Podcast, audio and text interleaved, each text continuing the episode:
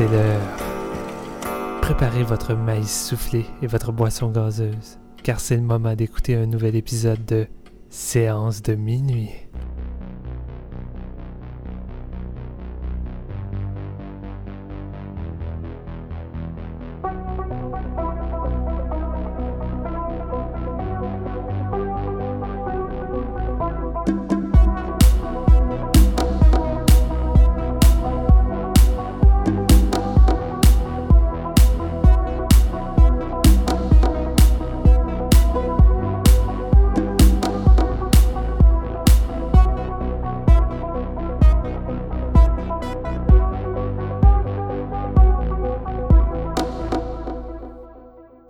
Bonjour tout le monde, bienvenue à Séance de minuit.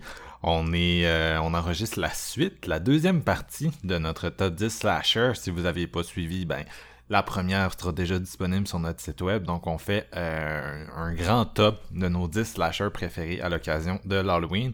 Et finalement on l'a coupé en deux parce que Chris, on n'est pas capable de s'arrêter de parler. Je suis accompagné de Steven Lefrançois et Jean-François Ouellette pour cet épisode. Salut les gars. Salut, j'ai affilé mes deux guns juste pour achaler JF. hey, J'espère qu'il n'y aura pas de guns dans, euh, dans, dans les prochains? Là. Ouais, on les laisse tranquilles, les guns. Ah, moi j'en ai dans mon numéro 5, mais c'est pas moi qui le présente en premier, c'est toi, Jean-François. Fait que t'as encore un peu de sourcil. Est-ce que t'as. Qu'est-ce que t'as pour nous? Des tronçonneuses Des. Des, des, euh, des gants à griffes, peut-être euh, oh, On va faire friser okay. Danny Champagne. Moi, j'ai un Nightmare on Elm Street dans mon top 5 des meilleurs slashers. Pourquoi parce que c'est un de mes fucking films d'horreur et mes films, point, préférés. Euh, J'adore ce film-là, je l'ai vu des milliards de fois. Euh, c'est un personnage que j'ai tout le temps été fasciné par étant jeune.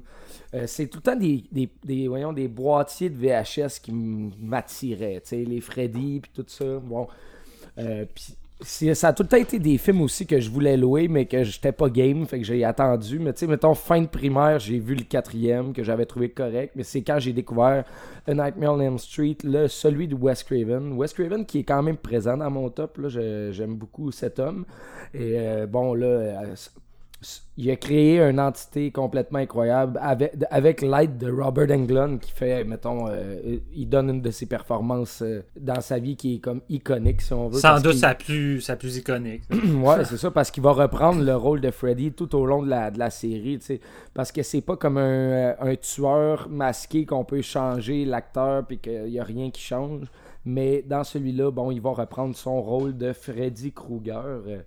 Euh, pas un film qui, est, euh, qui a un kill count élevé, si on garde dans la même euh, veine un peu que notre autre épisode. J'ai tout les, le, nombre de morts des films. Mais par contre, il y a des scènes de rêve, des scènes oniriques, des scènes un petit vraiment là, pas machiavéliques, mais vraiment horrifiques visuellement. Là, puis plusieurs scènes iconiques qui sont là depuis, euh, qui, vont rester là, dans l'histoire du cinéma d'horreur. Je pense à l'espèce de, de, de, corps emballé dans un sac euh, dans l'école qui se fait traîner par une force comme invisible. non, ça, ça, ça m'a marqué quand j'étais plus jeune, honnêtement. C'est, Johnny Depp, sa mort dans le lit, je veux dire. Ils ont vraiment travailler fort côté effets spéciaux pour créer, mettons, tu sais, l'espèce de pièce qui, euh, qui rotate un peu, genre pour euh, les deux scènes de mort de, la chambre à coucher, si on veut. Ils ont réutilisé le même système, mais c'était très inventif. C'est vraiment très solide. Le premier meurtre du film, la fille, elle se fait traîner sur le, toit de la chambre, si on veut, puis euh, devant son ami qui, qui, crie, puis qui a vraiment fucking peur. Tu sais ce monde-là, c'est du génie parce que justement, de créer un tueur qui vient t'atteindre dans les rêves, ça te laisse pas grand place pour te sauver. Là. Ouais, exactement. que chaque personne a pas le choix de dormir à un moment donné, donc tu es à l'affût du tueur, peu importe, puis t'as pas le contrôle, tu peux pas t'en sauver. Mais ça va donner place à plusieurs scènes justement de euh, de la part de. Ben, c'est Heather Langenkamp qui faisait la, la, personnage principal, que j'ai oublié son nom juste parce que j'essaie de le trouver dans ma tête. Nancy. Nancy, et voilà. Mais Nancy, il va falloir qu'elle use le, de, de, du plus profond de son, euh, de son intelligence pour essayer d'en venir à bout de mm. ce Freddy-là. Euh, film qui finit un petit peu sur c'est un petit peu. euh, un peu cheesy la dernière scène, là. Ouais, ben tu sais, on s'entend que Freddy va prendre une tangente très cheesy avec les films, mais reste que c'est goofy un, par certains moments dans le premier, encore une fois. Tu sais, mettons. Et Freddy, il aime ça faire des blagues, puis il aime ça jouer avec ses victimes. Fait qu'il va pas tout le temps avoir de l'air sérieux, mais reste que c'est le, le- je pense, le chapitre de la série qui est le plus horrifique puis le plus épeurant. Mais comme, euh, comme on disait, ça finit sur une note un petite affaire plus cheesy avec l'espèce de Freddy euh, Cadillac qui s'en va avec les. Ça me fait rire quand même. Moi, c'est un film que j'affectionne beaucoup puis qui, qui a marqué une génération, je pense, de, de, de cinéphiles. Fait que non, c'est euh, ça avait pas le choix de se retrouver dans mon top 5. là. Je me le garde pour plus tard, celui-là. Steven aussi, hein? Ah! Ah! Ah, mais euh, il veut pas en parler, mais... Ah, ok, ton numéro 5, man. Mon numéro 5, ben là, je reviens un peu euh, en arrière avec euh, le choix de GF. Stage Fright de Suavi. Oh!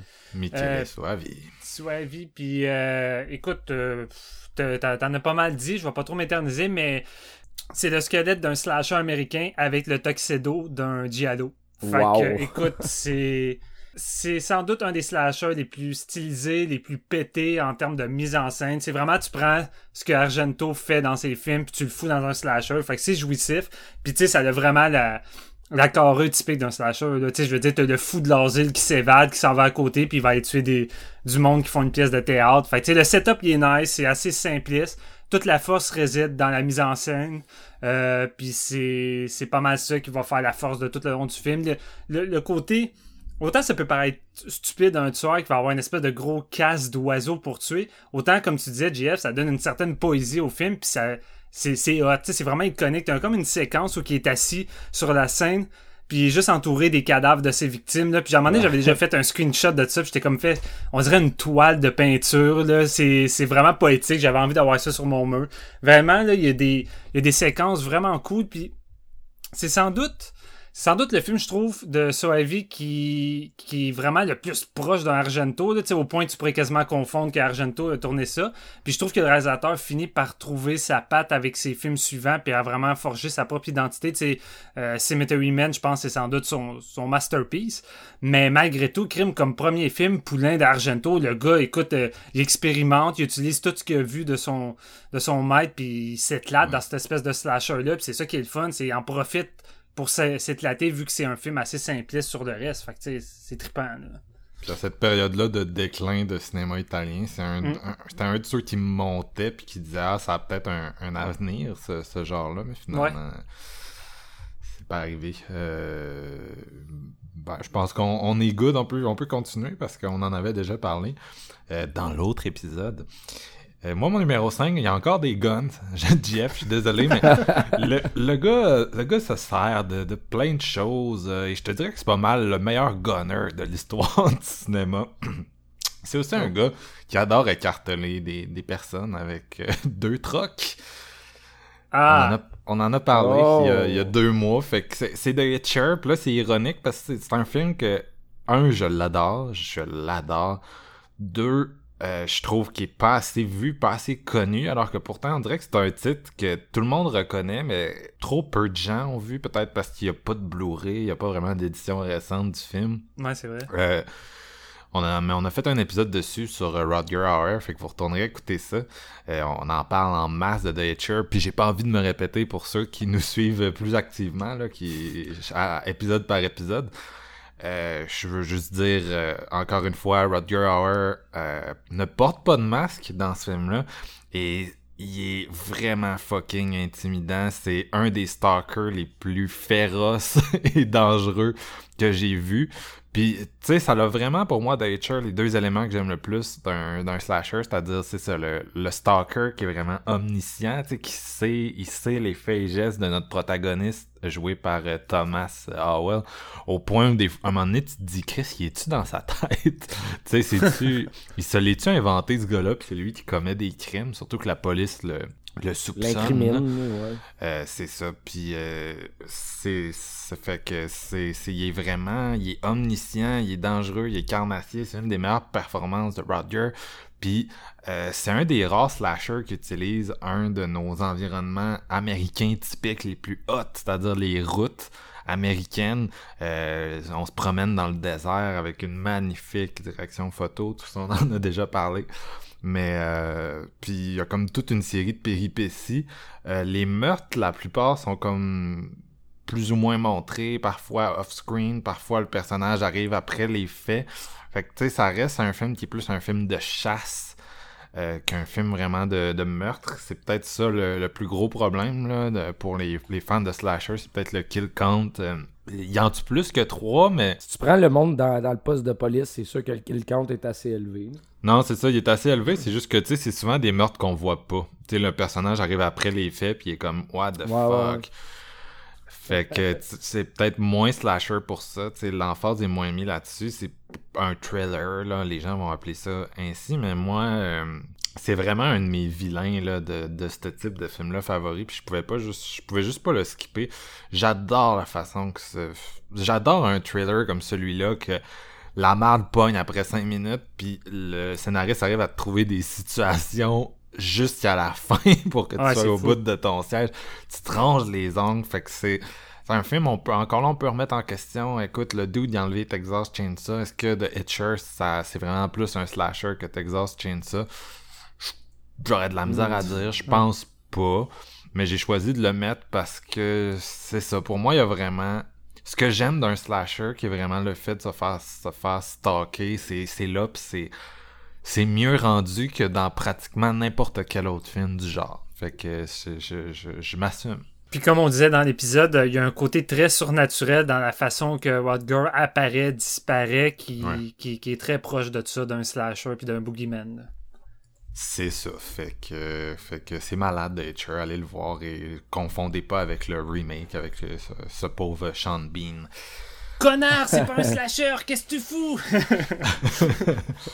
On est rendu au numéro 4. Est-ce que euh, est-ce qu'il va y avoir de la répétition de ce qui s'est déjà dit? Parce que Steven, t'avais peur euh, qu'on se répète, mais à date, le seul film qui est revenu deux fois, c'est Terminator. Ah non, il y a. Stage Fright. Euh, Stage Fright, mais quand même, on n'est pas mm. pire jusqu'à présent. Puis honnêtement, je pensais pas que Stage Fright allait revenir. Fait que j'étais quand même content ah de l'entendre. je, savais pas si. Euh, en fait, j'avais aucune idée ce que Steven allait mettre dans son top. J'avais plus une idée parce que j'ai souvent parlé de slasher avec Marc au, fil des années, mais bon. Ouais. Euh, je vais y aller avec le numéro 4, puis c'est celui qu'on se demandait, on le met-tu, on le met-tu pas? Moi, j'ai décidé de le mettre. On y va avec Texas Chainsaw Massacre de Toby ah, ouais, juste Il est loin, moi, c'est ça j'allais dire, il est loin. mais c'est parce que, bon, Là, oui, je, l'attendais, celle-là. Ça allait être une petite colle, là, genre, ouais, que tu l'as mis en quatrième, pas plus haut. Je considère que les trois autres films qui sont dans mon top 3 sont de meilleurs slashers que Texas Chainsaw Massacre. Est-ce qu'ils sont de meilleurs films? Le top, c'est meilleur slasher, c'est pas meilleur film. Ça, se défend, ça se défend. c'est vrai que c'est pas le slasher le plus pur du lot. Non, mais j'avais pas le choix de l'enlever parce qu'on s'entend, bon, il a quand même réussi, il a quand même aidé, je pense, à forger certaines euh, tropes du genre en les respectant pas toutes. Puis on a parlé dans notre introduction du fait que, bon, la violence, la, la pas la violence, mais la, torture, en fait, euh, à long terme pour quelqu'un qui va s'échapper avec le, style Final Girl, bon, je disais plus qu'une mort soudaine, ça respecte plus le slasher, ce qui est tellement pas TCM. Mais à ben- part pour son, euh, sa protagoniste principale, parce que les autres, ils, mangent une Christie de volée, puis c'est très soudain. là C'est assez typique du slasher au bout du compte quand tu y penses, parce que tous ses amis meurent de façon sec, euh, comme n'importe quel autre slasher. Puis comme les autres slashers, l'héroïne principale, souvent, le tueur, il la maintient en vie pour X raisons. Ouais. Elle reste que, bon, c'est, ça a une violence inouïe et un côté crasse quasi inégalé, selon moi. Texas Chainsaw Massacre, c'est comme... Euh, c'est l'icône du film d'horreur. C'est, le film d'horreur que nos parents disaient que c'était épeurant, un peu comme dans le même genre que L'Exorciste. C'est quoi que tu vas demander à, des adultes aujourd'hui qui ont vu dans le temps? C'était, au Québec, ça s'appelait Massacre à la scie. Moi, mon oncle qui m'a déjà parlé de Massacre à la scie, j'avais 8-9 ans. Mais ça, ça reste indétrônable. Bon, dans un top de slasher, il peut pas se hisser en haut, on va savoir pourquoi, parce que mes autres choix sont quand même assez classiques, mais reste que c'est des solides euh, contenders. Pourquoi j'ai mis TCM Parce que je pouvais pas l'enlever. Fait que j'y ai laissé le quatrième place. c'est, le, le premier des derniers, si on veut. C'est la, quatrième position d'un top. Mais reste que, bon, euh, pour toutes les. Tu sais, on, on décortiquera pas Texas Chainsaw aujourd'hui. Reste juste que, bon, ça a 5 kills. Ça a un boogeyman, mais qui est avec sa famille. Puis c'est probablement le, le- le plus tendre de la gang parce qu'il se fait comme. Il se fait bully Ils par ses- personne, tu sais, ils viennent chez eux. Ouais, ben c'est ça, exact. Mais reste que, bon, euh, sur, sur certains euh, aspects du, euh, du slasher, là, euh, Leatherface reste un boogeyman qui est comme très, très creepy puis très violent de, de sa, sa méthode de travail. fait que, Ouais. non. Une des choses qui est frustrante pour moi de pas l'avoir dans ma liste, c'est que malgré tout, c'est probablement le film qui a la meilleure course-poursuite que j'ai vue dans un slasher. Et encore, à ce jour, j'en ai vu, là, puis tu sais, on en parlait tout à l'heure, mais il y a des films récents là, qui ont vraiment augmenté le facteur, tu sais, action puis physicalité de ces films-là. Mais euh, Marilyn Burns qui se fait poursuivre, tu sais, avant le souper, là, ça fait poursuivre, rentre dans une maison, monte en haut, sort court, puis il y a toujours, la façon que c'est cadré, il y a toujours le style malade à trois pas en arrière avec sa tronçonneuse, avec elle, ses cheveux qui flottent dans le vent au point où tu penses qu'il va y pogner, puis la tirer. Euh, écoute, il- il- je veux dire, dans un genre qui est basé, basically, sur du monde qui court puis se font courir après, j'ai jamais vu quelque chose qui a encore genre je le reverrai demain chose que je vais probablement faire en fait parce qu'il est, sur Netflix puis j'ai envie de le revoir pour l'Halloween Euh, je le reverrai puis tu sais je le sais que genre la chienne de cette petite scène là que j'ai déjà vu plein de fois mais que euh, ça a jamais été plus vrai puis plus concret euh, dans aucun autre slasher que là-dedans là. C'est ça la différence, c'est que cette poursuite-là, contrairement à n'importe quelle autre poursuite qui arrive pas à atteindre ce que celle-ci réussit, c'est c'est pas Marilyn Byrne qui joue une fille qui se fait poursuivre, c'est Marilyn Byrne qui se fait poursuivre. Elle a crissement la chaîne pour vrai. Rendu là, la, la, la, la ligne est mince entre jouer et la réalité, je trouve, parce qu'elle est vraiment en train de sombrer dans, dans la, la peur puis la folie. Mais- là. Ouais, Mais la, folie façon que c'est. Tu sais, vraiment, le, le blocking, la façon que c'est mis dans le cadre, j'aime vraiment ça aussi. Mais tu sais, oui, son acting Ah, ben oui, est ben juste impressionnant. Il est, il est exceptionnel. Mais tu sais, elle qui court d'un branchage avec chose en arrière, là, qui est comme. à- il est tout le temps à deux pouces, là. Puis. Oh ouais, c'est fou. Mais tu sais, on parle de son acting aussi, là. euh, la scène du souper, puis tout ça, c'est- ils- s'entendent même pas pour dire combien de temps qu'ils ont filmé. C'est entre 24 puis 36 heures, là, tu sais. Mais de tournage en continu. Mais la, la scène du souper, euh, c'est de la torture. C'est de la torture de victime. Ça lui donne une chance de s'échapper? JF. Ouais, je sais, mais c'est exactement pour cette scène-là que ça- c'est pas un slasher pur et dur, mais reste que c'est exactement pour cette scène-là, je pense qu'au final, c'est comme le film d'horreur indétrônable. C'est c'est ça, Texas Chainsaw. Ça, la finalité, c'est genre la folie pure et dure. C'est des acteurs qui sont qui, qui vont le jouer, mais qui le jouent pas vraiment parce qu'ils sont tellement écœurés puis poussés à bout dans un environnement qui est dégueulasse Que ça donne ça sur caméra puis sur pellicule puis c'est pour ça aujourd'hui qu'on tu sais on ça a tellement été fait avec rien mais Toby Hooper a créé quelque chose. Pourquoi? Parce que c'était comme un, un- un mix de situations puis de de, de, de- de circonstances qui ont fait en sorte qu'ils ont réussi à le faire. Mais tu te mets ça sur un plateau d'Hollywood où qu'ils ont il y a un break aux 30 minutes avec une petite sandwich puis tout. Je pense pas que tu arrives à faire ce film Ben, c'est ça. Les conditions de tournage, là, ils ont crissement changé entre aujourd'hui puis dans le temps où que les acteurs, sont, sont balancés dans des ruisseaux puis euh, sont exténués, tandis qu'aujourd'hui, c'est des beaux petits sets euh, tout confortables Ah ouais, puis on rajoute du CGI en décor pour dire qu'ils sont, euh, qu'ils sont dans la jungle puis toutes les kits, là. Puis c'est le genre de, c'est le genre d'éléments authentiques qu'on arrive difficilement à, à retrouver de nos jours, en dehors, bien sûr, des, des petites productions indépendantes qui Indie, osent encore là. faire ça, là, Mais tu sais, mettons, tu regardes ça dans ce temps-là, même juste pour le décor, là, il y a... je me souviens plus de la personne en tant que telle, mais elle, elle- ça a l'air qu'elle est allée voir comme toutes euh, les gens autour dans les fermes pour aller avoir des ossements d'animaux comme vrais. Puis tout ce décor-là, c'est dans le fond. C'est sûr que tu finis par virer fou quand tout est réel autour de toi et non juste euh, du fake pour faire un film, tu sais. Mm. Je pense que le, le- le côté horrifique va tellement loin que ça, s- ça transparaît puis c'est- ça joue sur le spectateur aussi, là, tu sais. Fait que ouais, j'ai mis TCM, j'ai euh, c'est un slasher. C'est un slasher. Puis toi, Steven?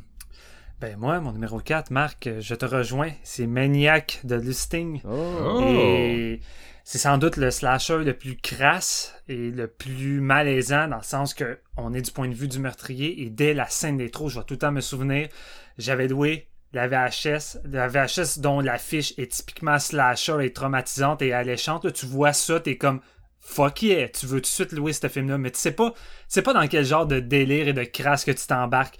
Le film s'ouvre sur un plan large de nuit sur la plage et tout ce que t'entends, c'est l'horrible souffle, respiration creepy de Joe Spinell qui va dominer le film toute la durée. Là, je me rappelle la séquence, il rouvre sa petite valise, là, puis il fait juste met- mettre son gun, puis il mange des bonbons en même temps, puis là, t'entends juste... Oublie ça, le facteur le facteur malaise est à son apogée et la façon que William tourne ça dans une ville dans une ville où tu as l'impression que la sécurité et que la police sont inexistantes. Chaque coin de rue, tu as l'impression qu'il peut y avoir un Joe Spinell. Tu sais, je regardais ça, j'étais comme fuck off man que je vais aller à New York un jour, je veux rien savoir de cette ville-là. C'est le film qui m'a rendu pratiquement anxieux d'aller à New York avec d'autres euh, d'autres films d'Abel Ferreira ou des films de, Martin Scorsese avec Taxi Driver, tu sais. Et plus j'ai vieilli, plus je me suis rendu compte que c'est le genre d'horreur qui me parle un peu comme toi, Marc-Antoine. Puis mettre, mettre le- le- le- l'emblème du, du slasher dans ce genre de moule-là, moi, ça me fait triper. Puis encore à ce jour, je trouve que c'est un des films les plus hypnotisants en termes d'immersion dans la tête d'un psychopathe avec Henry Portrait of a Serial Killer. Et c'est drôle parce que tu sais, c'est un film qui a quand même une mauvaise réputation. Tu sais, tu vas voir le Metascope, tout ça. Le film est vraiment mal reçu. Mais écoute, euh, quand tu prends la peine de, de- de le mettre dans son contexte puis de le revoir aujourd'hui, écoute, c'est un petit bijou du genre, euh, rarement égalé. Puis euh, encore aujourd'hui, je pense que c'est pas mal le meilleur film de William. Comme tu l'as dit, Marc, il a donné son 110% avec ce film-là. J'aime beaucoup les films qu'il a fait suivants. Je trouve que c'est un réalisateur quand même intéressant. Tu sais, son Vigilant, je trouve que c'est un film intéressant aussi également dans un New York crasse et insécure. Justement, ce qui devient pas mal le thème du film. Mais Maniac, écoute, je pense que on atteint des apogées là-dedans, surtout avec les effets spéciaux de, Tom Savini, puis la, fameux, euh, fameuse scène de, Tom Savini qui se fait éclater la, tête à coups de shotgun.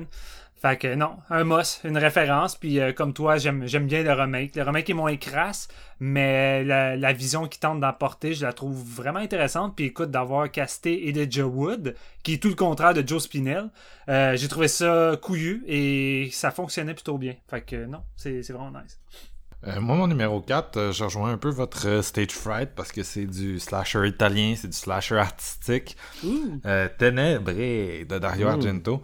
Euh, T'atteins un point avec ce film-là où, tu sais, si c'est pas du slasher, c'est quoi? Tu sais, je veux dire, il fait, on est en plein dans les années 80, il a clairement vu des films américains, puis son Gialli, euh, qui était déjà, tu sais, mettons, un Deep Red, c'est déjà sur le bord, euh, si ça en est pas du slasher, puis a rendu à Ténébré, euh, qui multiplie les, les kills vraiment d'une façon stagée qui est quand même assez semblable à des slashers. Tu sais, t'es vraiment à 100% dedans. D'ailleurs, euh, Soavi, qui est assistant réalisateur, comme je disais tout à l'heure sur ce, projet-là, ben c'est ça. Dario Argento, c'est possiblement le c'est possiblement le meilleur.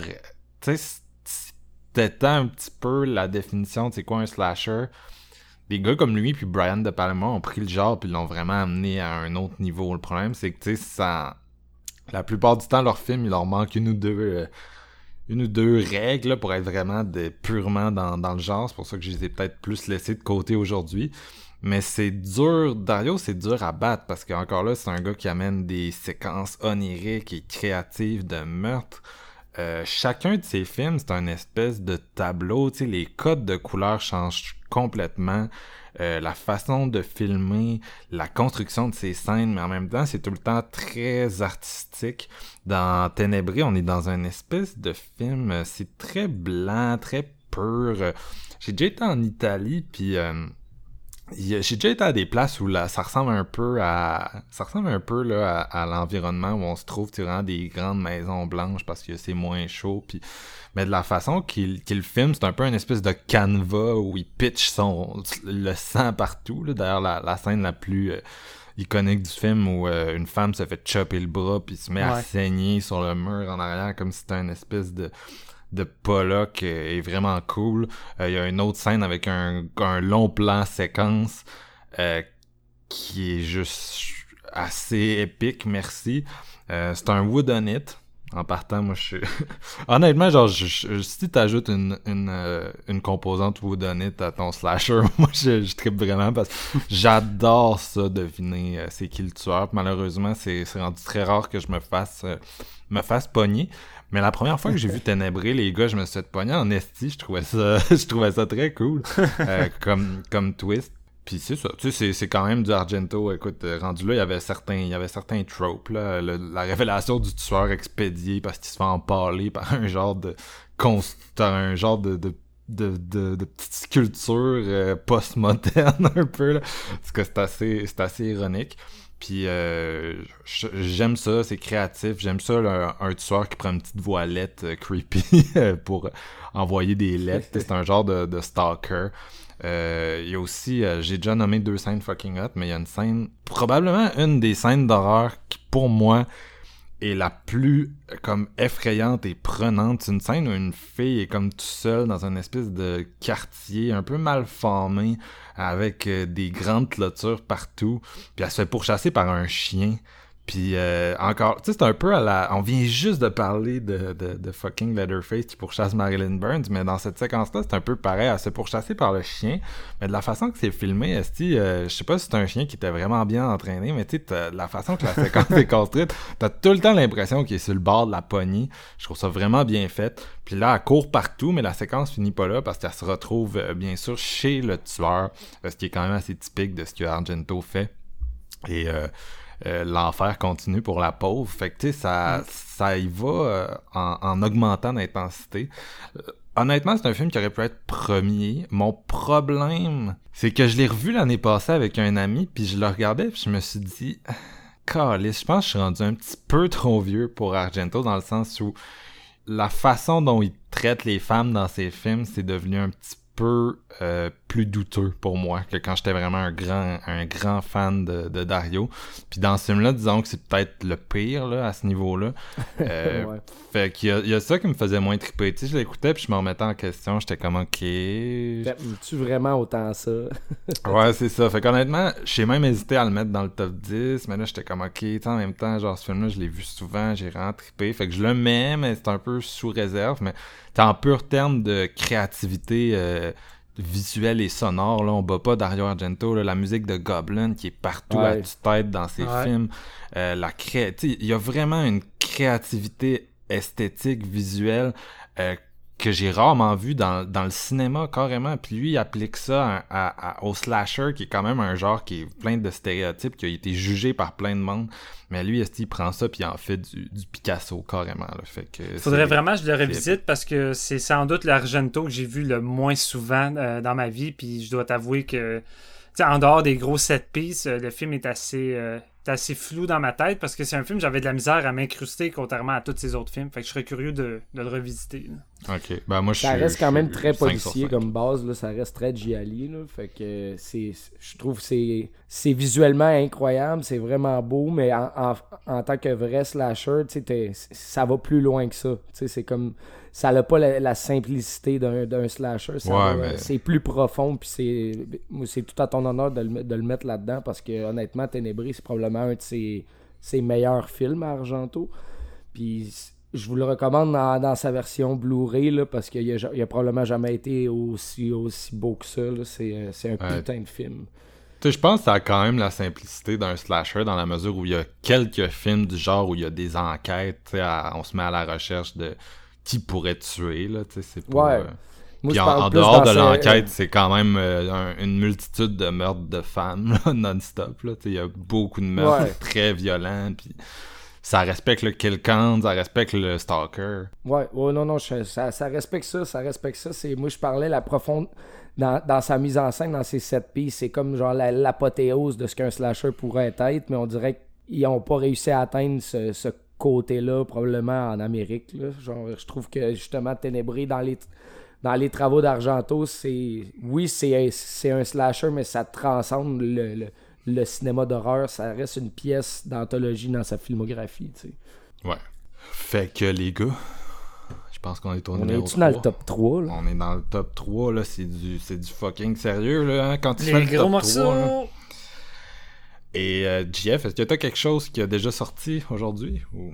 Euh, non, je pense, parce que, ben, écoute, ça a sorti dans l'intro, mais bon, on va y aller. Le premier slasher officiel euh, de Bob Clark en 74, Black Christmas. Black Christmas, qui est un, euh, qui est un Christy de bon film. Ah, mettez-les en dehors du slasher, là, ou de tout, là. Prends-les comme film, là, c'est tellement maîtrisé. Ça, ça te fout les jetons parce que ça First, ça se passe à Noël. Moi, j'aime vraiment les slashers de Noël. Puis je pense que c'est mon premier slasher de Noël euh, que je mets dans mon top. Parce que, bon, euh, je pense pas que Silent Night, Deadly Night pouvait se, glisser là-dedans. Mais dans un. Il y en a Il y avait beaucoup de candidats.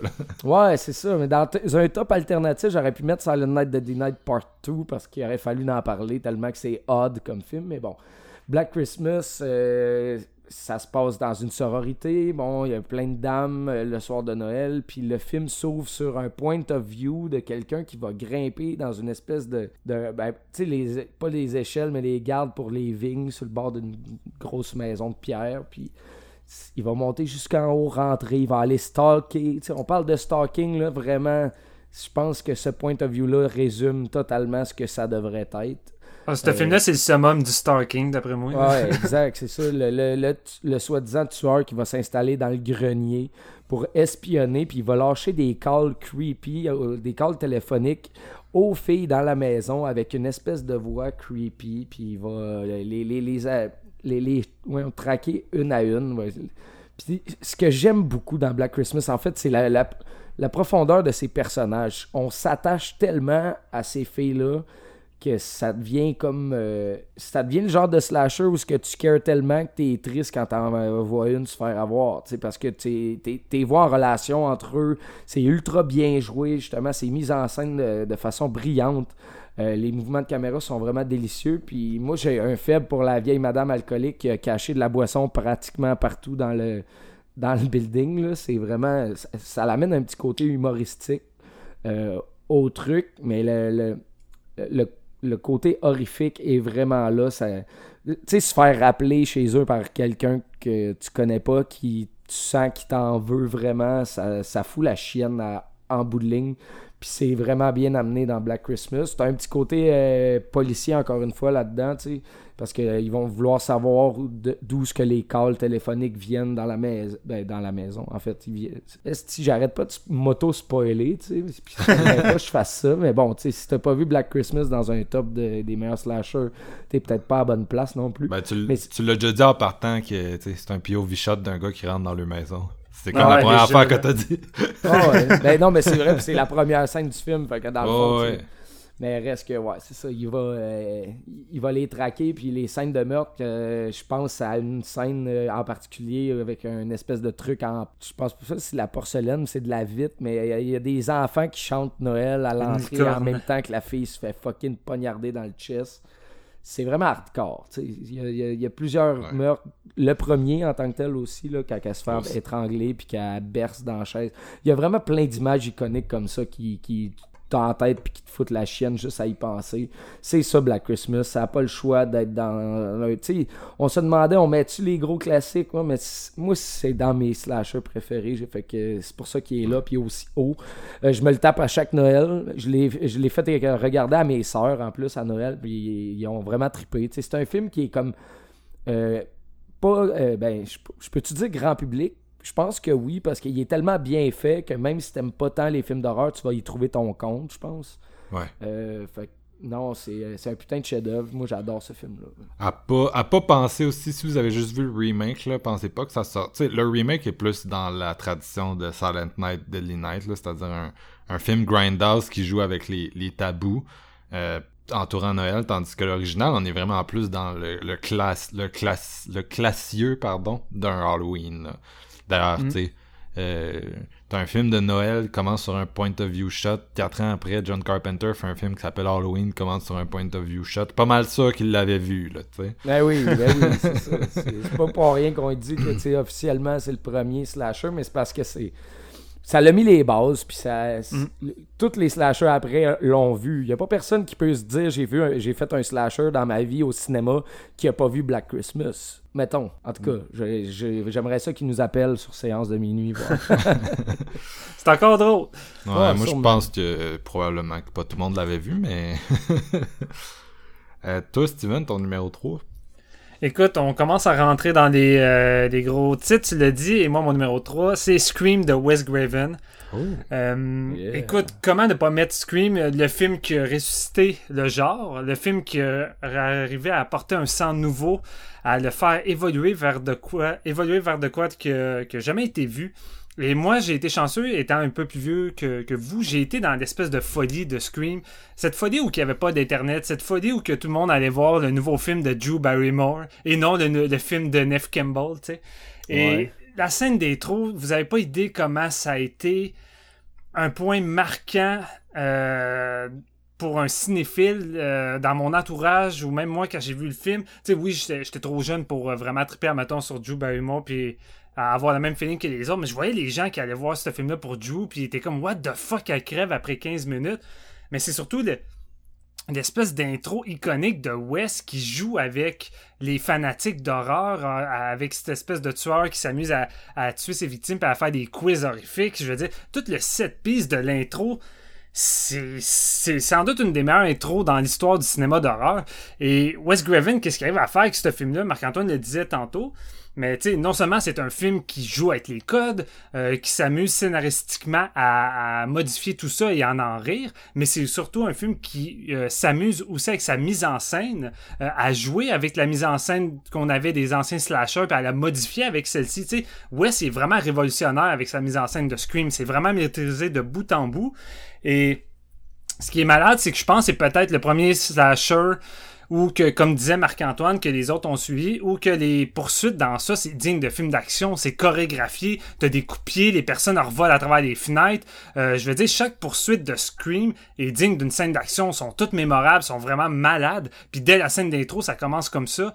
Et la façon que Wes agrémente tout ça avec des personnages mémorables qu'on s'attache euh, en jouant avec nos attentes, en, en nous offrant des twists qui étaient du jamais vu à l'époque, puis qui aujourd'hui c'est devenu un cliché ambulant. Tu sais, ce qui était pas un cliché, puis qui riait à l'époque, l'est devenu parce que ça a engendré une vague. On a eu tout un paquet de slashers de post-scream qui se la jouaient dans la même vague.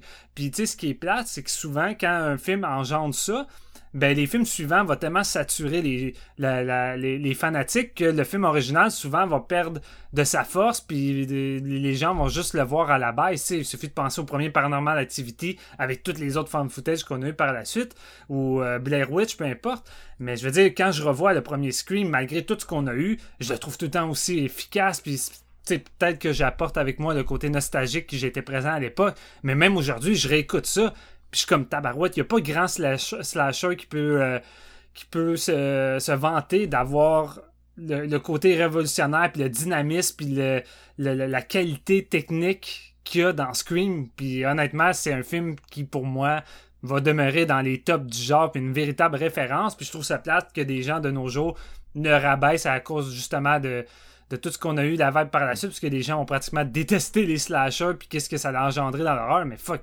Scream à l'époque, là, oublie ça, c'était le film d'horreur que tout le monde parlait, puis qui il était numéro un sans doute dans les tops. Là, puis juste pour ça, Wes, l'homme qui a marqué différentes décennies avec un film à chaque faire des game changers, puis deux fois le slasher, si tu comptes en Nightmare on Elm Street. Tu sais, Wes, c'est un grand, puis euh, honnêtement, il l'a prouvé avec ces films-là. Puis oui, sa filmographie euh, contient quelques films plus bas, mais fuck, quand il y a du lourd, Wes, c'est du lourd qui marque pour toujours. là.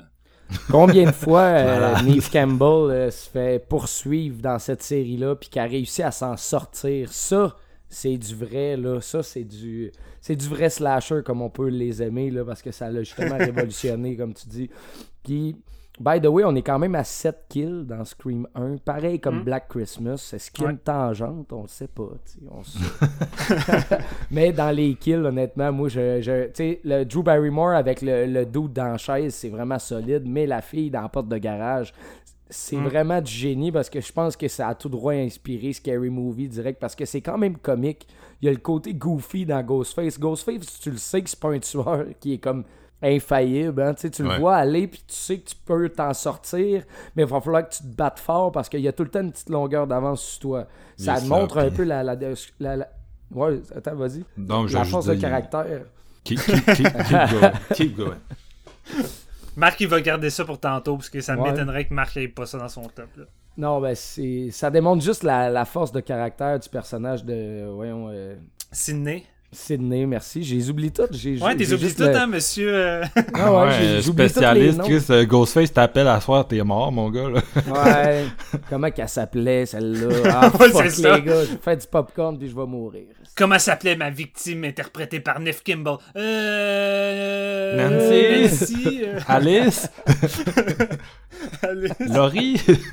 Mais euh, c'est que- c'est un des choses que j'aime de, des tueurs de Scream, c'est que, tu sais, sont sloppy, ils ont zéro l'air menaçant comme un Jason, mais à l'inverse, moi, je les trouve plus creepy parce que Ghostface, il a l'air de ce que ça aurait l'air si quelqu'un décidait de venir te, te, te tuer chez vous puis de se mettre un masque. Tu sais, ça aurait, ça aurait l'air de ça. Ça aurait pas l'air de fucking euh, le, le gros tueur monolithique qui se déplace Il en silence. là. Ça aurait l'air d'un petit crise de fucked up, man. Tu te cours après, puis tu swings la porte du frigo d'en face, puis il se pète la gueule, mais il continue de te courir après parce qu'il Ouais, veut vraiment te tuer, tu sais. Mais moi aussi, Wes Craven, numéro 3, euh, Nightmare on M Street. Donc, euh, Oh. euh, Wes Craven, c'est un gars qui a réalisé quand même quelques films d'horreur qui sont considérés comme des game changers, qui ont eu l'effet d'une bombe à leur sortie. Euh, mais c'est aussi un gars qui a une filmographie inégale, malheureusement. Beaucoup de films moyens, certains vraiment dispensables. Et je pense que là où Wes a eu le plus d'impact, maintenant que sa carrière est, terminée, à cause, malheureusement, il est mort il y a quelques années. Et le moment où il a eu le plus d'impact, je pense ça a été dans sa capacité à prendre le slasher, qui en 1984, on l'a dit, c'était à, son, à son pic. Euh, mais c'était aussi le mode post-Halloween. C'était très. C'était rendu très cynique, je pense. C'était juste des ados qui mouraient à, à la chaîne. Et Wes Craven, pour moi, c'est un peu le John Hughes des slashers, parce qu'il était capable de prendre les slashers puis de leur donner de l'humanité. Et oui, j'ai l'impression que c'est le seul qui voyait ces personnages d'adolescents comme des personnes à part entière. Et, Et pas bon. tous des stupides, tu sais. C'est souvent le cas. C'est ça. Tu sais, ça revient dans Scream aussi. Par contre, Scream, c'est pas son scénario, mais A Nightmare on Elm Street, c'est son scénario. Et c'est surprenant. là. On parle d'un gars qui, avant ça, avait fait Last House on the Left, Hills Have qui sont pas exactement tu sais, des films de- de- d'empathie et tout. et tu sais, il y a quand même des points communs entre, mettons, A Nightmare on Elm Street et un Last House on the Left, là, en termes de, en termes de, de thèmes généraux. Mais Ouais. là, on est dans un film qui est beaucoup plus axé... euh, c'est ça, c'est axé à dos. Puis ça s'intéresse à eux, ça s'intéresse à leur vie intérieure, ça s'intéresse à leur struggle. Contrairement à tous les autres films que, comme j'ai dit, c'est des films conservateurs où Chris, tu fumes du pot, on te chope la tête. tu sais. C'est pas euh, ce qui fait peur aux gens dans, dans, dans les autres slashers, c'est cette espèce de de, de, de, de, menace catholique un peu ou je sais pas trop morale tu te fais tuer parce que tu suis pas les bonnes règles chrétiennes tandis que là euh, Nightmare on Elm Street on est vraiment pas là-dedans. On est dans un il y a une espèce de mal et on est dans une petite banlieue assez reconnaissable pour euh, bien des gens.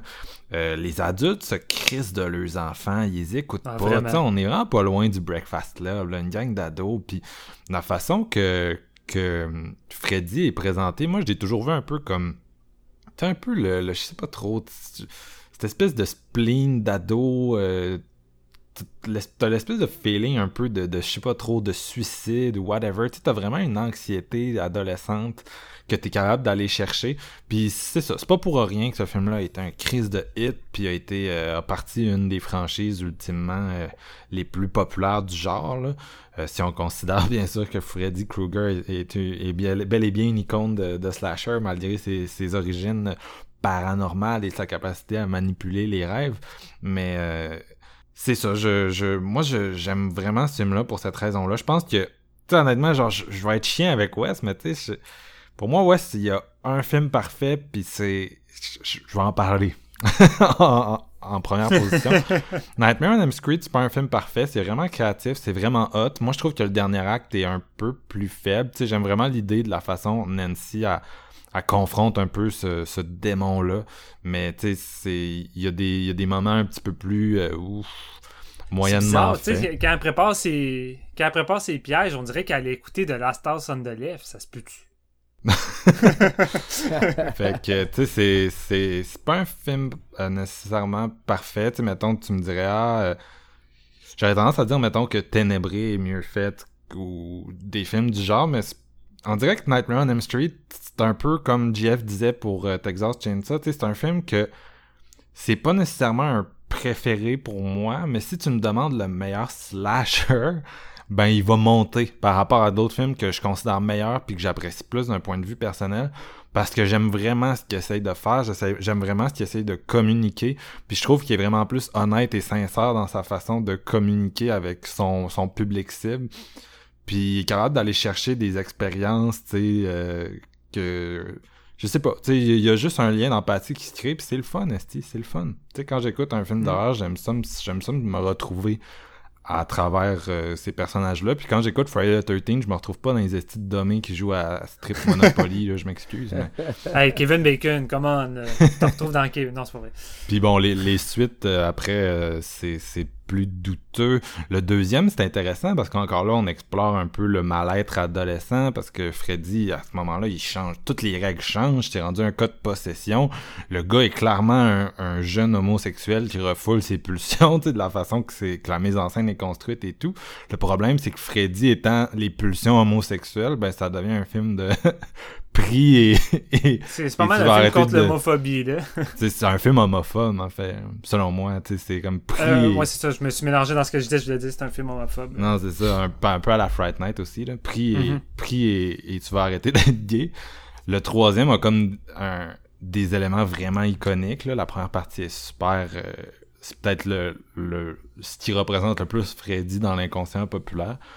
Mais euh, c'est, les suites sont assez sloppy jusqu'au septième euh, réalisé par Wes Craven, qui est peut-être le seul autre qui, est vraiment solide. Donc euh, mm-hmm. Wes, euh, Wes serait-il le roi du slasher? Je pense que oui. Je pense que c'est ça qui nous reste de lui, d'une carrière un peu en dents de scie. Oui, il y a des trucs. People Under the Stairs, c'est en train d'être redécouvert par les gens. Serpent and the Rainbow. sais il a, fait des trucs cool en dehors des, des slashers, mais je pense vraiment que c'est là qu'il va avoir eu la marque, l'empreinte la plus comme profonde. C'est ça. 100% euh, d'accord. Ça nous amène à nos numéros 2. Est-ce que, JF, t'as, un petit, une petite carte dans ta manche ou est-ce que... Ouais, euh, mon numéro 2, euh, je sors pas de grandes cartes. Je pense qu'on va pouvoir en, en, parler les trois, ce qui est déjà fait, mais c'est Scream de Wes Craven. Euh, on en a déjà parlé, puis je pense qu'on va en reparler aussi parce que je, sais pas mal où ça s'en va, d'après moi. Euh, bon, c'est un de mes films d'horreur préférés, euh, toujours confondu, vraiment un truc que je revisite presque à chaque année, honnêtement. Puis demain pour l'Halloween, non, après-demain pour l'Halloween, c'est ça que je vais faire avec ma copine, d'après moi. Genre, on s'est dit on va écouter des classiques, je veux écouter TCM puis Scream avant d'aller voir Lighthouse au cinéma, fait que ça va nous faire une Christie de belle journée d'Halloween. Euh, je pense pas que je peux énormément rajouter sur ce film-là, à part que, selon moi, c'est le meilleur film de Wes Craven. Puis bon, comme tu, venais de le dire, oui, il peut s'imposer comme un maître du slasher. Je pense que oui, parce qu'il l'a réinventé à, deux reprises. Puis euh, c'est tout à son honneur parce qu'il y en a beaucoup qui ont réessayé puis qui n'ont pas nécessairement réussi. Tu sais. Euh, ça a trop de nouveautés dans un style qui était déjà usé à corde que faut, faut lui donner ce qu'il revient. C'est probablement un des meilleurs slashers, Scream. Donc, euh, j'ai pas grand chose à ajouter euh, là-dessus. Et toi, Steven, est-ce que tu as une petite carte dans ta manche? Petite carte, pas grand chose. Ma carte est assez grosse de Texas Chainsaw Massacre de Toby oh. Hooper. Euh, tu sais, oui, on en a discuté bien avant l'épisode. J'hésitais à le mettre, moi, avec, comme toi, Marc-Antoine, mais je considère que malgré qu'il n'y a pas toutes les les codes, il y en a quand même une couple qui fait en sorte qu'il a été quand même un, précurseur au genre. Et je veux dire, on a le groupe de jeunes, on a le tueur masqué, on a les poursuites, on a le nombre de kills. Fait qu'on a quand même pas mal de choses. Et de Texas Chainsaw, je veux dire, c'est le genre de film qu'on n'a plus besoin de présenter. Dans ma jeunesse, c'était souvent le film qu'on entendait discuter, comme disait bien euh, GF, de nos parents avec euh, des exorcistes ou euh, de Shining. L'affaire, c'est que ce qui est drôle avec The Texas, la façon que. la réputation qu'il avait, puis avec le titre, tu t'attendais euh, au film le plus gore. Tu sais, tu t'attendais à quoi de vraiment gore. Puis Chris, il n'y a pas grand goût de sang dans Texas. C'est vraiment pas le but, mais ce film-là avait cette fausse réputation-là. Fait que que... Excuse-moi, mais tu savais-tu que dans le fond, Toby Hooper, c'était pas ça le nom qu'il voulait donner, puis c'est son producteur qui a dit Ah, tu devrais appeler ça de même. ouais, ok, ouais, ça m'étonne pas en fait. Là. Mais tu sais, c'est pour ça que moi, la première, la première fois que j'ai vu ce film-là, avec un meilleur background, euh, quand tu revois ce film-là, il fait juste grandir en toi, puis tu te rends compte que en termes de film qui exploite l'horreur à l'état de la folie puis de la psychologie, il a rien qui peut égaler Texas. Texas, c'est le meilleur film d'horreur qui traite de ça, qui t'incruste dans une folie pure et dure. Euh, c'est une folie qui c'est une folie qui était présente sur le plateau. Fait que rendu là, tu touches un aspect authentique que tu peux pas recréer. Ça a donné que cette, cette année-là, quand ça a été tourné, ce film-là, tous les éléments étaient là pour donner le résultat qu'il fallait que ça aille.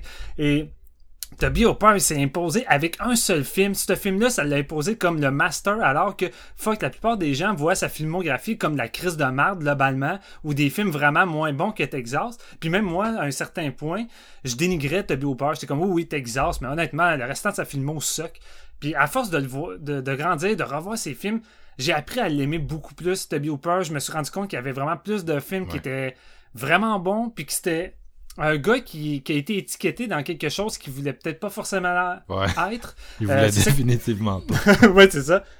Définitivement pas. Puis tu sais, lui, pour lui, le point Texas, c'était une comédie, chose qui Maintenant, je le vois. Je vois les soupçons de comédie, mais qui étaient plus ambigus. Puis quand il a fait Texas 2, il a dit Chris, là, vous allez la voir en tabarnak, la comédie. puis, puis honnêtement, Texas 2, pour moi, je l'aime pratiquement autant que le premier, pour différentes raisons, mais c'est une Christie du ride, puis c'est une des meilleures suites dans le cinéma d'horreur que j'ai que j'ai vu je l'aime vraiment beaucoup puis Ethan Alive on a fait un épisode sur euh, Toby Hooper mais c'est sans doute ce qui se rapproche le plus du premier Texas encore là on retrouve une certaine folie peut-être pas euh, du même calibre que Texas, mais encore là, je veux dire, tout le long de sa carrière, on va pareil suivre un, cheminement intéressant de, Toby. Puis c'est un gars qui a pris des risques, il a essayé d'autres sortes de films, d'autres genres, puis Chris, je, le salue pour ça.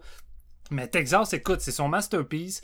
Euh, puis le, setup, tout, tout ce film-là, la photographie, t'écoutes ça, T'écoutes ça en plein hiver, il fait moins 40 dehors, t'es dans ton salon, tu commences à suer comme une chèvre, genre, le, soleil transperce l'écran, tu peux sentir la sueur, tu peux sentir la gasoline de la tronçonneuse. Quand le gars mange de coups de marteau, tu peux sentir l'odeur du sang qui traîne puis qui colle dans les planchers de cette maison-là qui est dégueulasse.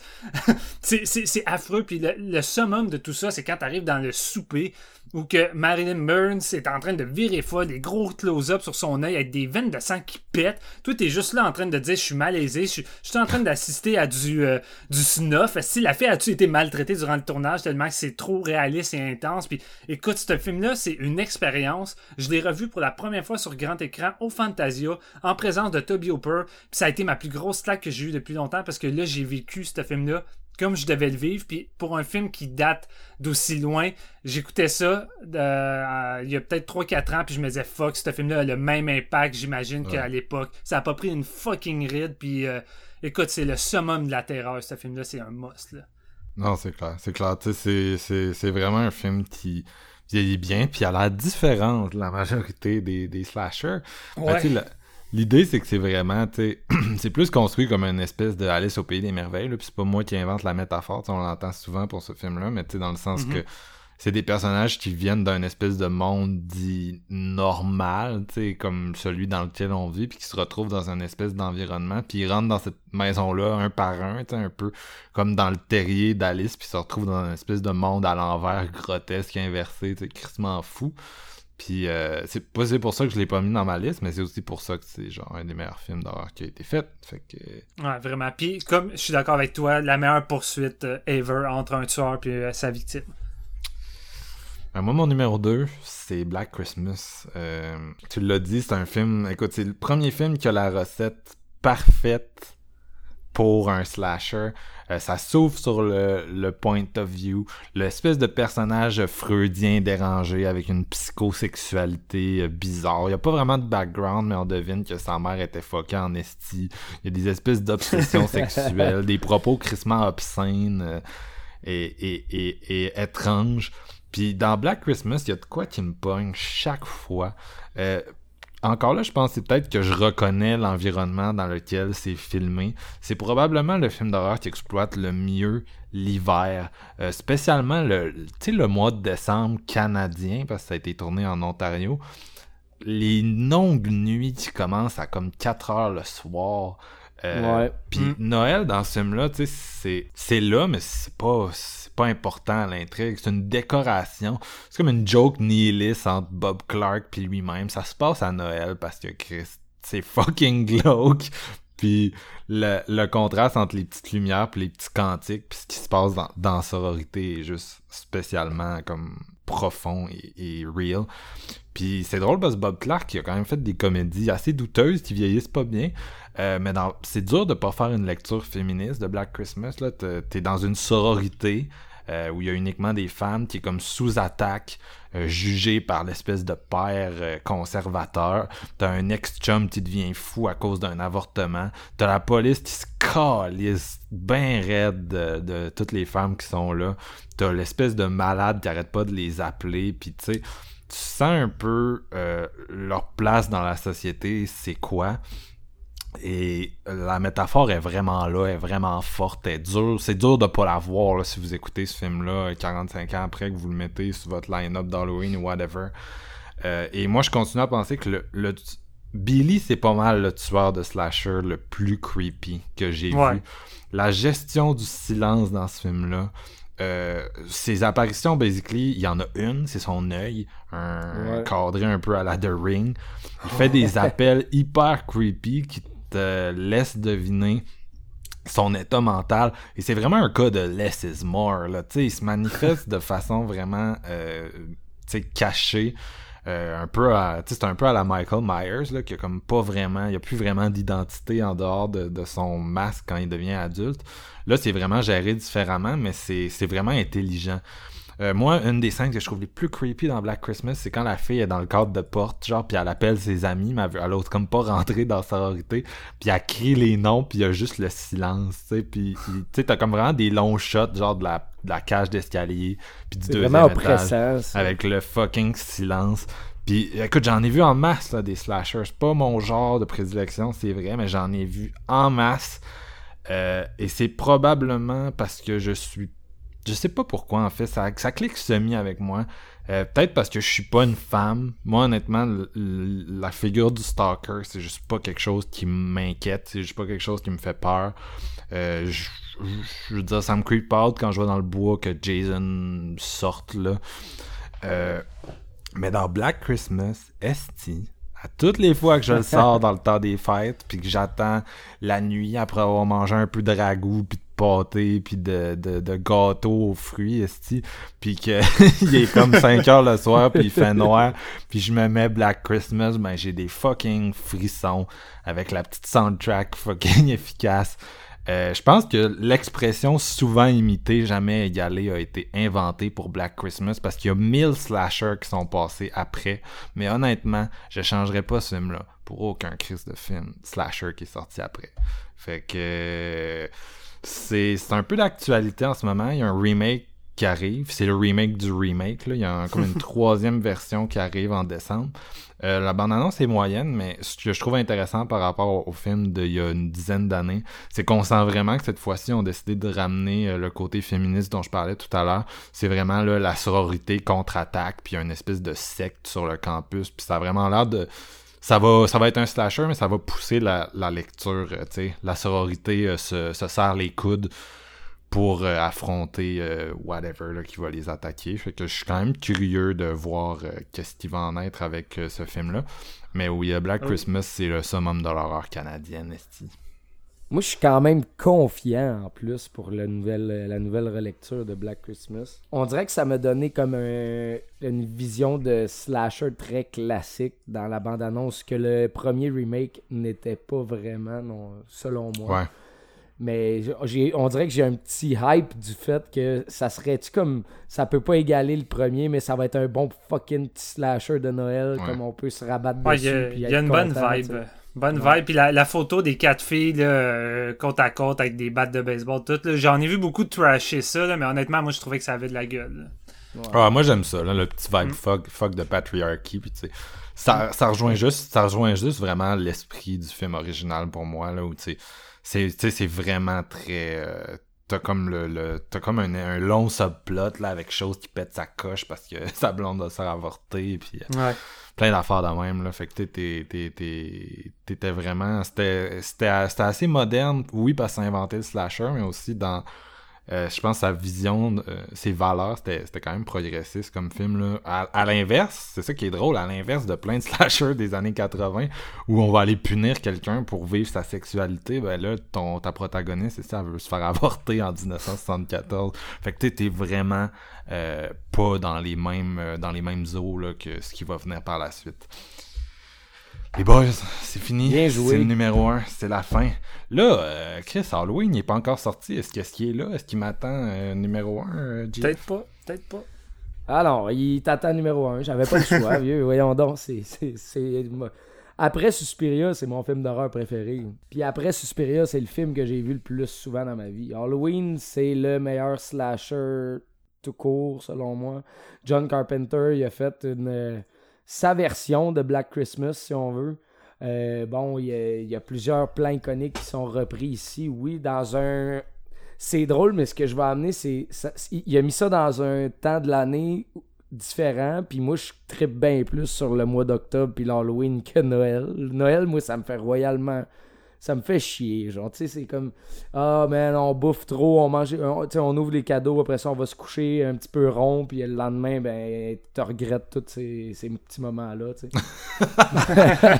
Mais vrai, la, là, vibe de la Noël, elle sort mieux dans Black Christmas que la vibe d'Halloween dans le premier Halloween.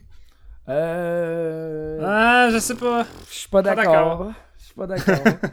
Mais bon, tu sais, ça va, ça va commencer avec ce point of view-là jusqu'au premier meurtre en haut de la maison pour découvrir que c'est le petit kid qui a tué sa soeur. Déjà là, c'est vraiment quand même élevé, je trouve.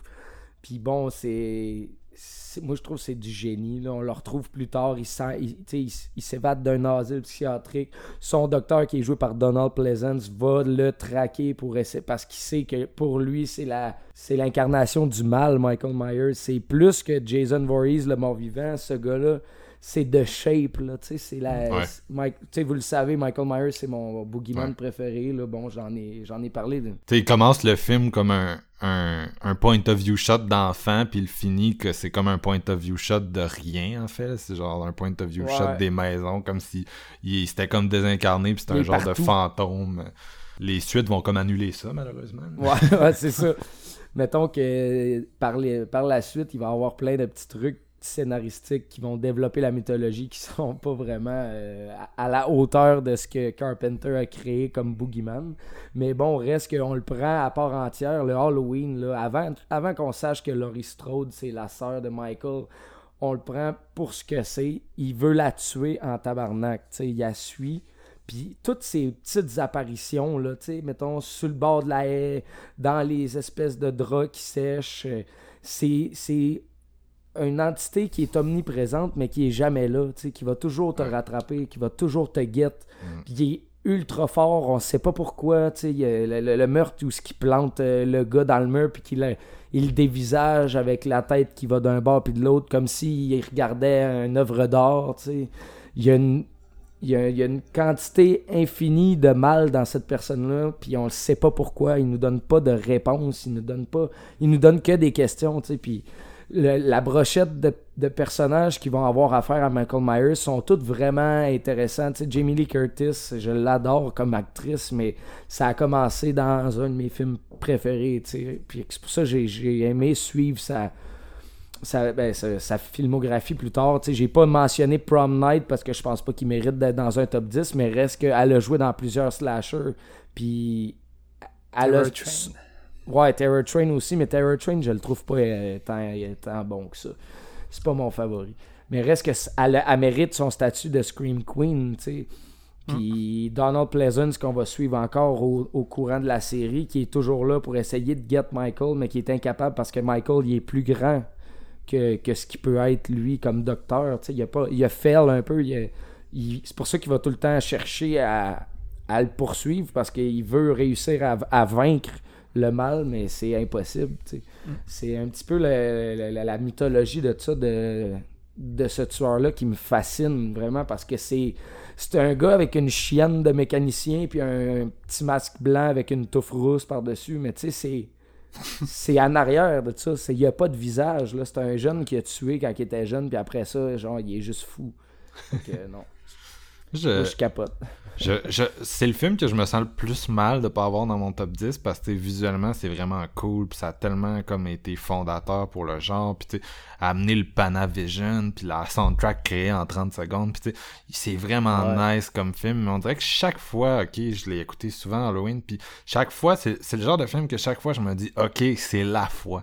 Je vais écouter Halloween puis enfin je vais triper comme tout le monde tripe il y a tout le temps un petit quelque chose qui me bloque mais tu sais c'est c'est pas grand chose là. Tu sais je trouve ça vraiment mm. bon overall. C'est juste que je suis jamais tombé totalement en amour. Il y a toujours un petit quelque chose qui me bloque. Puis John Carpenter a fait beaucoup de films un peu avec la même idée là. Puis j'aime beaucoup ce cinéaste là c'est juste que c'est d'autres de ses films avec lesquels je suis tombé en amour. Puis Halloween il ressemble énormément à, Salt on Pressing 13 et je préfère celui-là.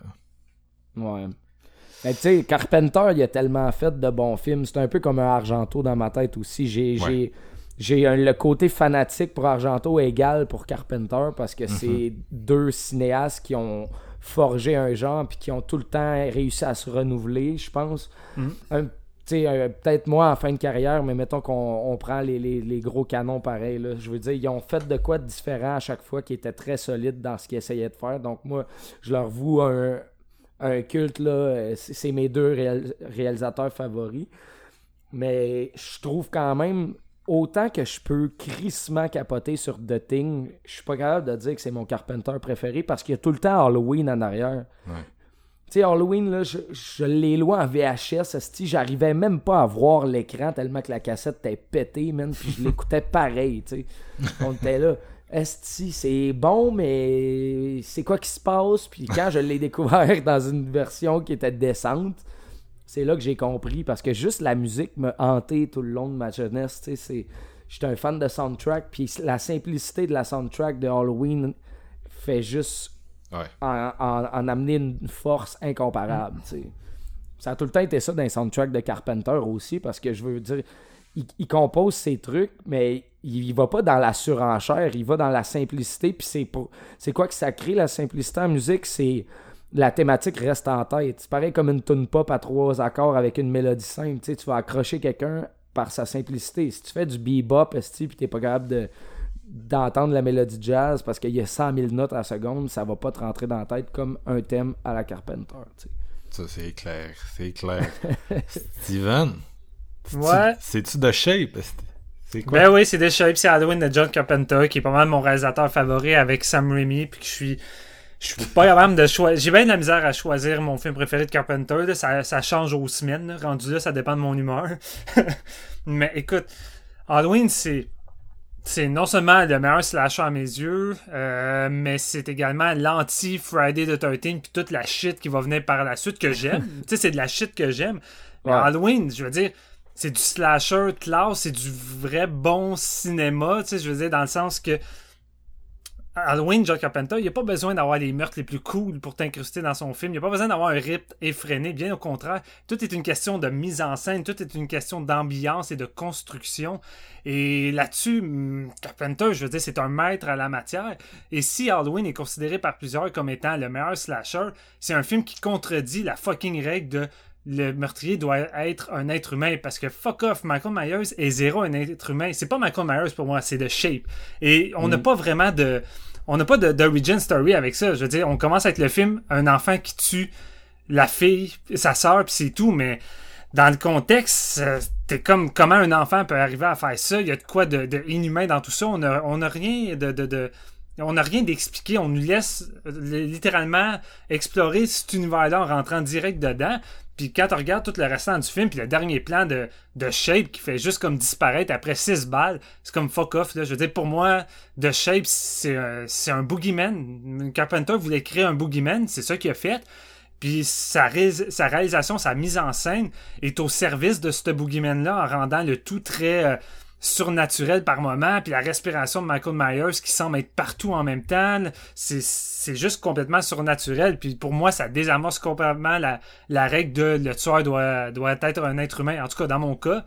Et moi aussi, ça me fait chier que les suites aient un peu détruit tout ça, surtout que Michael, logiquement, serait le, frère de, de Laurie, tout ça. Pour moi, je préfère garder le premier de Carpenter pour oublier les autres, même si c'est des films que j'ai vus, j'ai eu du fun.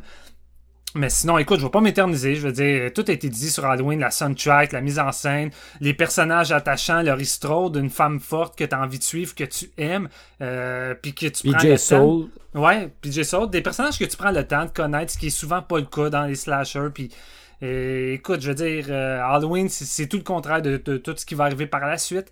Et c'est un film que j'ai vu très jeune, parmi mes premiers films d'horreur qui m'a terrorisé. Puis j'ai pas grand euh, slasher qui m'a terrorisé. Je suis un peu comme euh, Marc-Antoine. Je tripe sur le genre, mais c'est pas un genre qui m'effraie, à part quelques exceptions. Mais celui-là m'a vraiment effrayé. Les images sont iconiques le masque, toute euh, la, séquence de la fenêtre où Chloé le ah, regarde à travers les drops qui fait juste disparaître comme un fantôme. J'en ai des frissons euh, à, chaque fois. Fait que c'est un summum, c'est le, le slasher à mes yeux. Puis j'adore Black Christmas. Logiquement, Black Christmas reste posé être dans mon top, mais je veux dire, j'y vais avec mes préférences. Black Christmas, je l'ai vu vraiment sur le tard, je le respecte beaucoup. Je suis conscient que c'est un des meilleurs slashers mais j'ai pas j'ai pas l'attachement que la plupart des gens ont. Puis c'est l'équivalent de Marc-Antoine avec Halloween, tu sais, au bout du compte. J'aimerais aimer Black Christmas autant que les autres, mais tu sais, je l'adore, mais j'arrive pas à accrocher autant que je peux accrocher avec Halloween. Puis c'est ça qui arrive, tu sais. C'est correct, on te pardonne.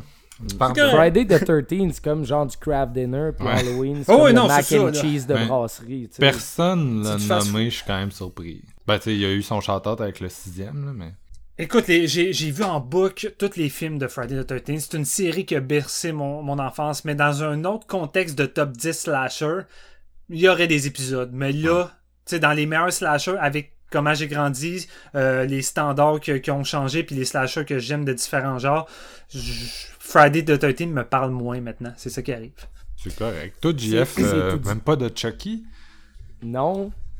non. ben écoute, euh, non tu sais, c'est tout dire de ça me prenait un Friday the 13 dans mon top, puis je suis allé avec le sixième. C'est tout dire à quel point euh, c'est c'est une série qui est longue, mais qui se ressemble, puis qui a des hauts et des bas, mais qui, dans, comme Steven dit, dans un top 10 des meilleurs slashers, je suis allé avec un mon meilleur Friday the 13, celui que je vais réécouter pour le fun. Mais les autres, moi, je les connais par cœur pareil, mais j'ai juste pas autant de fun qu'avec le 6. Par contre, un Chucky, euh, non, pas dans les top 10. J'aurais pu mettre le premier Chucky, c'est un film qui a bercé mon enfance, puis que je trouve autant efficace de nos jours, puis vraiment creepy, mais écoute, euh, c'est dur un top 10, puis écoute, j'ai voulu faire découvrir d'autres petits films moins connus que j'affectionne beaucoup aussi. Fait qu'à un moment donné, il faut faire des choix puis des sacrifices. ouais, exact. Je vais y aller avec mon numéro 1. Euh, moi, c'est Scream, bien sûr, de Wes Craven.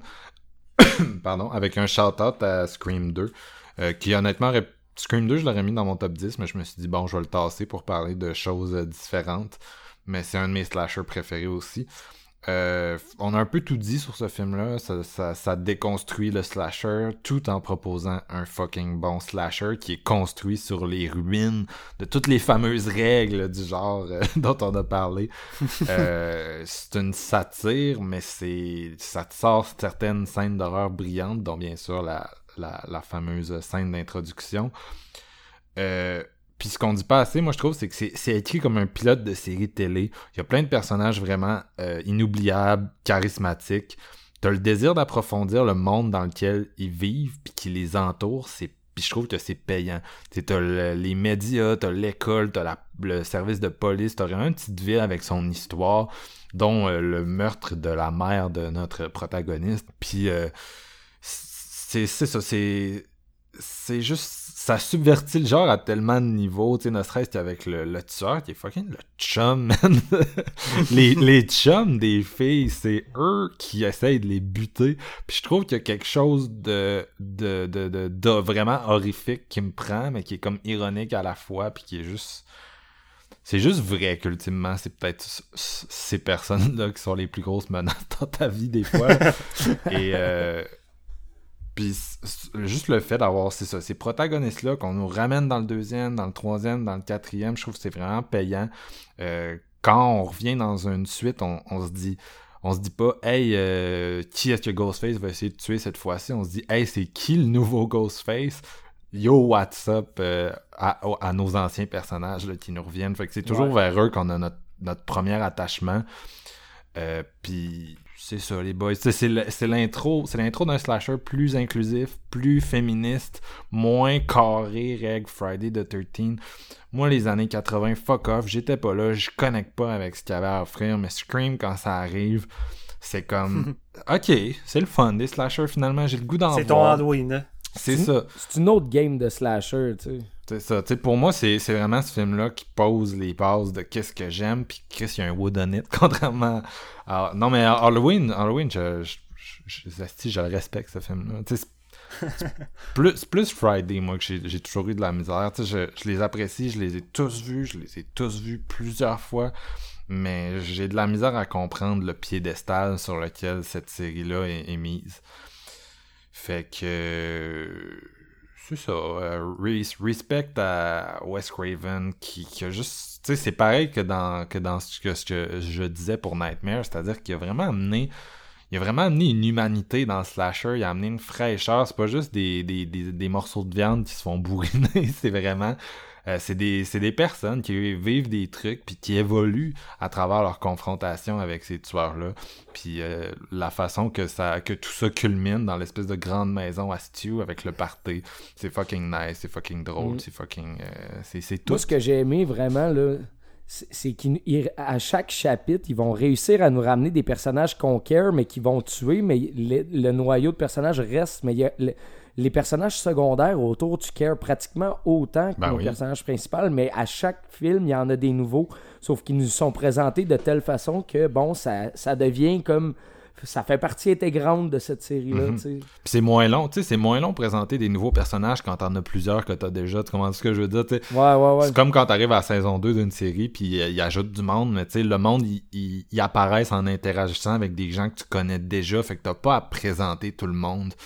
Ah, mais oui, dans Scream, tu sais, mettons, quand le, Ben, finalement, tu sais, ils sont comme une petite gang, puis une petite clique, puis euh, il y en a deux qui survivent, il y en a deux qui c'est tueur, puis il y a comme la pauvre euh, Rose McGowan qui est comme pognante les deux, puis qui se fait tuer. Mais tu sais, quand elle meurt, moi, ça, ça m'affectait vraiment, puis c'était la je pense que c'était la preuve d'un bon bonne construction de, de personnages là tu connectes rapidement avec eux puis il y a le petit côté self-conscious aussi là. C'est pas des victimes c'est pas des victimes stupides qui ont te donnent l'impression d'être des plantes vertes c'est des gens qui sont euh, ils sont conscients qu'il y a des meurtres, déjà ça aide. Ils interagissent sur les meurtres, ils niaisent dessus, puis ils sont comme en relation avec le cinéma d'horreur aussi. Ils sont conscients des clichés, ils sont conscients que ça existe ça donne un côté juste plus réel à tout ça. ça nous sort de. Il y avait une distance qui s'était créée par l'accumulation de, de slasher. Et Scream, il, il, donne un coup dans le château, puis il recommence à construire. À partir de zéro, c'est sûr qu'après, malheureusement, euh, la plupart des films qui ont suivi, il y a eu un petit noyau vraiment intéressant dans lequel Kevin Williamson s'était impliqué. Quand il écrivait un film ou qu'il le produisait, généralement, c'était de la qualité. Mais c'est sûr qu'une fois passé ça, rapidement, on s'est retrouvé avec des trucs à la Valentine, I Still Know What You Did Last Summer. Puis la, la, la, qualité a rapidement redevenu ce qu'elle était avant l'apparition de Scream, là, ce qui est malheureux, mais euh... t'as pas le choix à un moment donné. Tu peux pas juste faire des chefs-d'œuvre avec des tropes qui sont. Tu sais, ça devient restreint à la quantité qu'on a eu. Hein. C'est pour ça que Scream était aussi bon, c'est qu'il les renouvelait, mais reste qu'après. Tu vas-tu renouveler à chaque fois que tu vas en sortir un? Je pense pas. Non, mais moi, euh, juste pour en discuter rapidement, I Know What You Did Last Summer est un film que j'ai toujours considéré que c'était un script fucking fou. Et ce qui est moins bon, c'est la réalisation. c'est pas Wes Craven, c'est. Euh, Euh, C'est-tu Jamie Gillespie, celui-là? Je, me- je me mélange tout le temps, mais en tout cas, Ouais. C'est un scénario de Williamson. Puis tu sais, ce, ce film-là, contrairement à, au Scream, ça se prend au premier degré. Mais je trouve ça intéressant parce qu'encore là, il est capable d'écrire une petite ville de pêcheurs que tu files vraiment, tu files les personnages, tu files qu'est-ce qu'ils font. Il a vraiment, tu sais, il réussit vraiment à créer ça encore là comme un pilote de série télé. Euh, tu rentres dans un petit groupe de personnages, puis à part genre fucking Freddie Prince Jr. là, qui est vraiment horrible comme acteur, les trois autres, Ryan Phillippe, Sarah Michelle Gellar, puis euh, Melissa, euh, je sont solides. tu sais, sont, sont hot, mais tu crois à leur personnage, tu crois à leur lien, à cette espèce d'amitié-là. Puis tu sais, il y a un côté vraiment...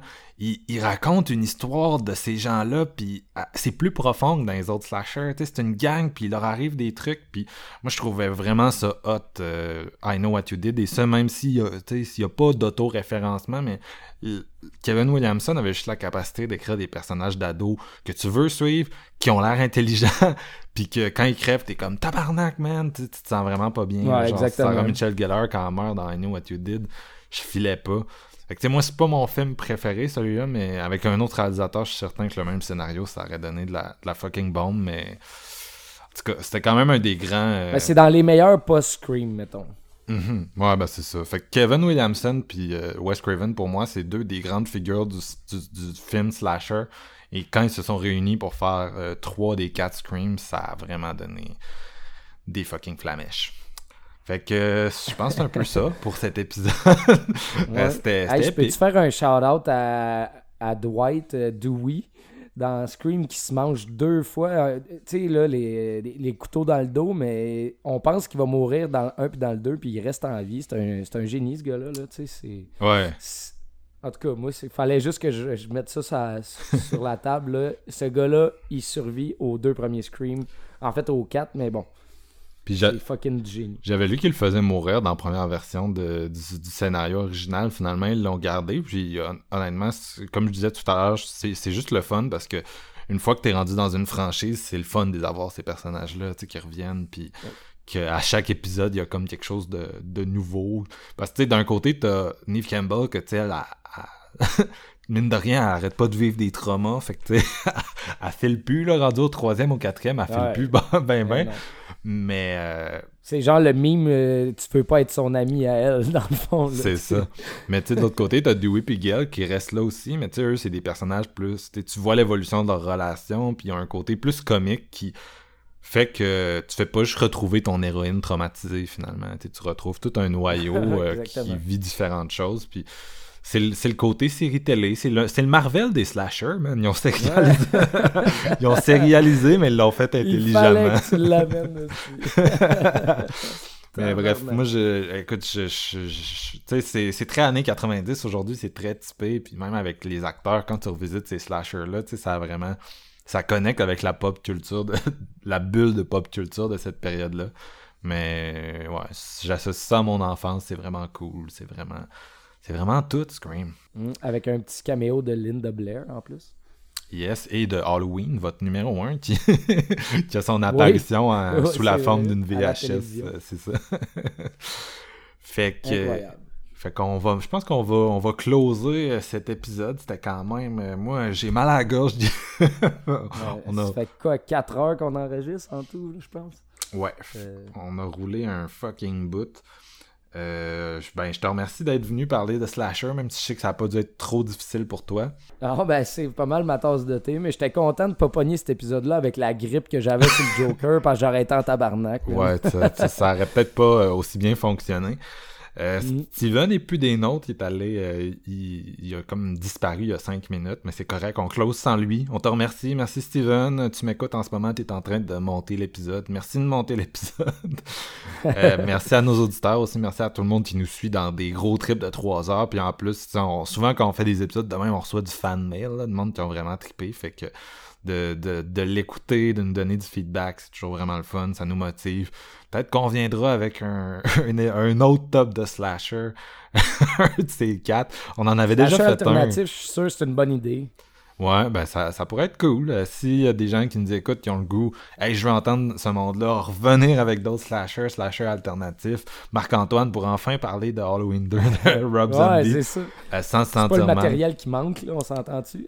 Non, c'est ça. Puis on avait déjà fait, c'est ça, un top 3 à un moment donné des, des, des slashers que, que je me souviens plus c'était quoi le nom du top, mais tu sais, c'était des, des slashers que personne connaît puis qu'on veut recommander aux gens. On avait fait ça à un moment donné. Fait que là, écoute, ça serait notre troisième top de slasher à séance de minuit. Ça va peut-être arriver. Incroyable. Mais bon, pour l'instant, on va reposer nos pauvres gorges et on se laisse sur euh, musique d'Halloween, soundtrack d'Halloween 3. Euh, la chanson thème culte pour un, Season of the Witch. Oui, Season of the Witch. C'est celui qui a la meilleure musique, on s'entend. Ah, c'est solide. Fait que à bientôt. Joyeux Halloween. Happy, happy Halloween, Halloween, Halloween, happy, happy Halloween, silver shamrock. Happy, happy Halloween, Halloween,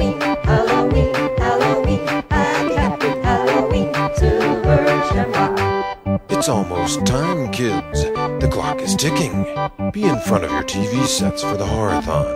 And remember the big giveaway at 9. Don't miss it. And don't forget to wear your masks. The clock is ticking. It's almost time.